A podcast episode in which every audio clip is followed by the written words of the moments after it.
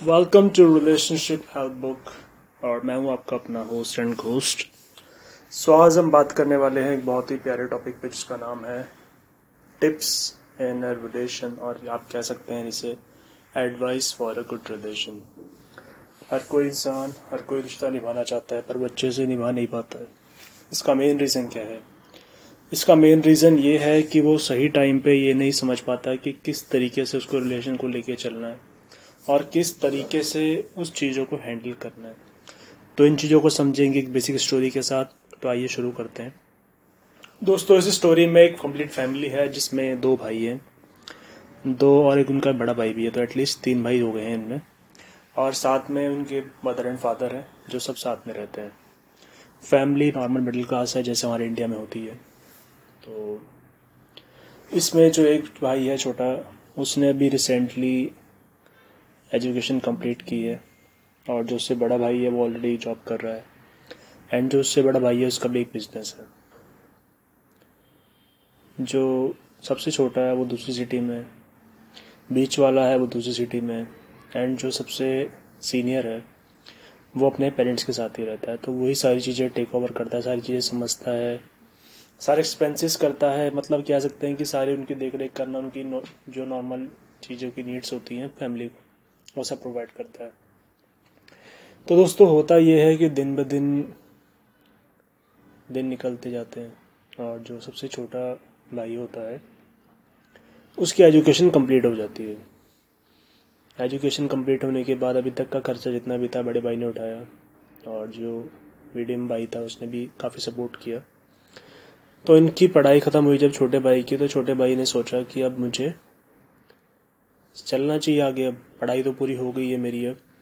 तो अब मुझे एक बिज़नेस करना है, जिसमें मैं धीरे धीरे चीज़ों को स्टार्ट करूँ। तो बड़े भाई का कहना था कि, यार, तुझे यहाँ तक हमने पढ़ा दिया। इतना खर्चा ऑलरेडी हमारा हो चुका है, तेरे पे इतना इन्वेस्ट भी कर रहे हैं। तो हमारी सलाह ये है कि अगर तेरे को अब कुछ भी आगे करना है, तुझे जॉब करनी है तो जॉब कर ले। तुझे बिज़नेस करना है तो बिज़नेस कर ले। बट ये एक्सपेक्टेशन मत रख आगे भी। कि आगे भी हम तेरे को बिठा के खिलाएँगे, या आगे भी हम तेरे पे खर्चा करते रहेंगे। तो छोटे भाई को काफ़ी बुरा लगता है कि यार ये मुझे ऐसे कह, क्यों कह दिया? अब दोस्तों, यहाँ बात क्या होती है कि जब आप अपने छोटे भाई बहनों से, उन्हें स्टार्टिंग से ही कंट्रोलिंग में नहीं रखते हैं, उन्हें नहीं बताते हैं कि पैसे की वैल्यू क्या है तो एक टाइम ऐसा आता है, जब आपको लगता है कि यार अब क्या किया जाए? क्योंकि छोटे को आपने इतना ऐश और आराम दिखा दिया अपनी ज़िंदगी में तो उसको पता नहीं है कि पैसा कमाया कैसे जाता है। और जब उन्हें पता ही नहीं होता कि पैसा कैसे कमाया जाता है तो उन्हें लगता है कि यार बस बोल दिया जाए कि यार इतने रुपये चाहिए, इतने रुपये भेज दीजिए। और जो भी बड़े भाई हैं हम अपने भेज दें कि हाँ ठीक है, पर उनकी स्थिति भी अपने को देखनी चाहिए कि क्या उनके पास हर टाइम इतना पैसा अवेलेबल रहता है, क्योंकि वो अपनी फैमिली भी चला रहे हैं, साथ में वो खुद का पालन पोषण भी कर रहे हैं। और तीसरा, अगर आप भी उन पर डिपेंडेंट रहोगे लाइफ टाइम तो कैसे सर्वाइव कर पाओगे? तो ऐसा इस स्टोरी में भी होता है। इसमें भी जैसे ही छोटे भाई की एजुकेशन कंप्लीट होती है, एक महीने जॉब करके वो दोबारा घर आ जाता है और उसके बाद वो सोचता है कि अब मुझे बिज़नेस करना है। बिज़नेस करने में दोस्तों लाखों रुपए लगते हैं, जो कि अभी छोटे भाई के पास तो नहीं है। तो उसकी इच्छा होती है कि जो बड़े भाई है, ये मेरे पे इन्वेस्ट करें और मेरे बिज़नेस को आगे लेके जाएँ। बड़ा भाई भी इसमें समझदार होता है क्योंकि ऑलरेडी बिज़नेस चला रहा होता है छोटा सा अपना। तो वो कहता है कि यार तुझे बिज़नेस सेटअप करना है तो तुझे खुद को मेहनत करनी पड़ेगी।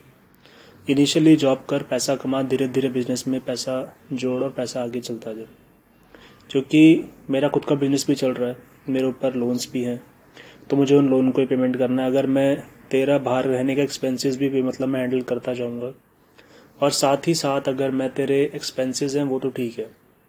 और तू मुझे बोले कि तेरे बिज़नेस में लगाने के लिए जिस बिज़नेस का अभी तक सर पैर कुछ भी नहीं है तो मेरे से बड़ा मूर्ख कोई नहीं होगा।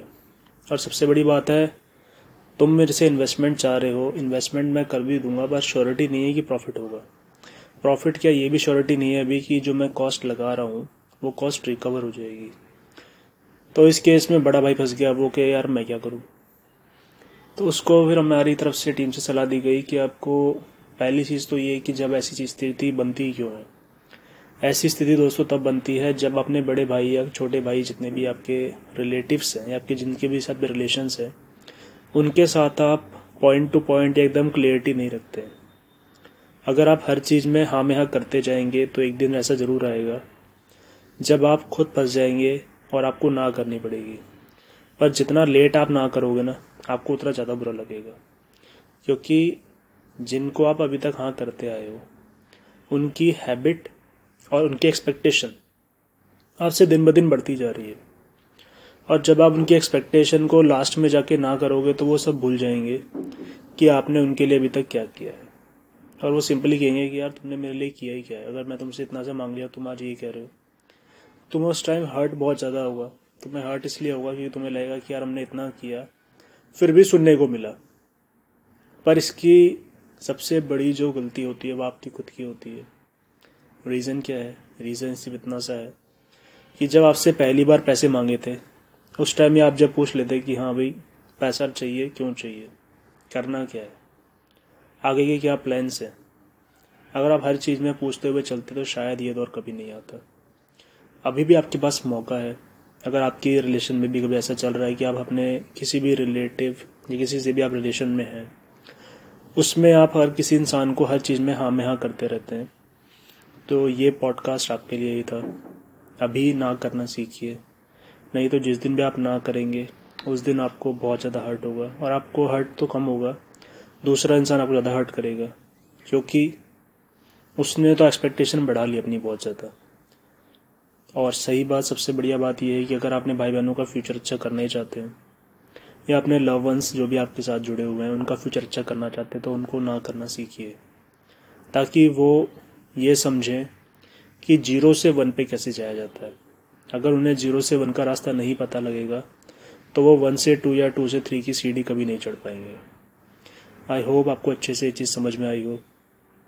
Please follow relationship help book on Instagram thank you so much for watching. Have a great day.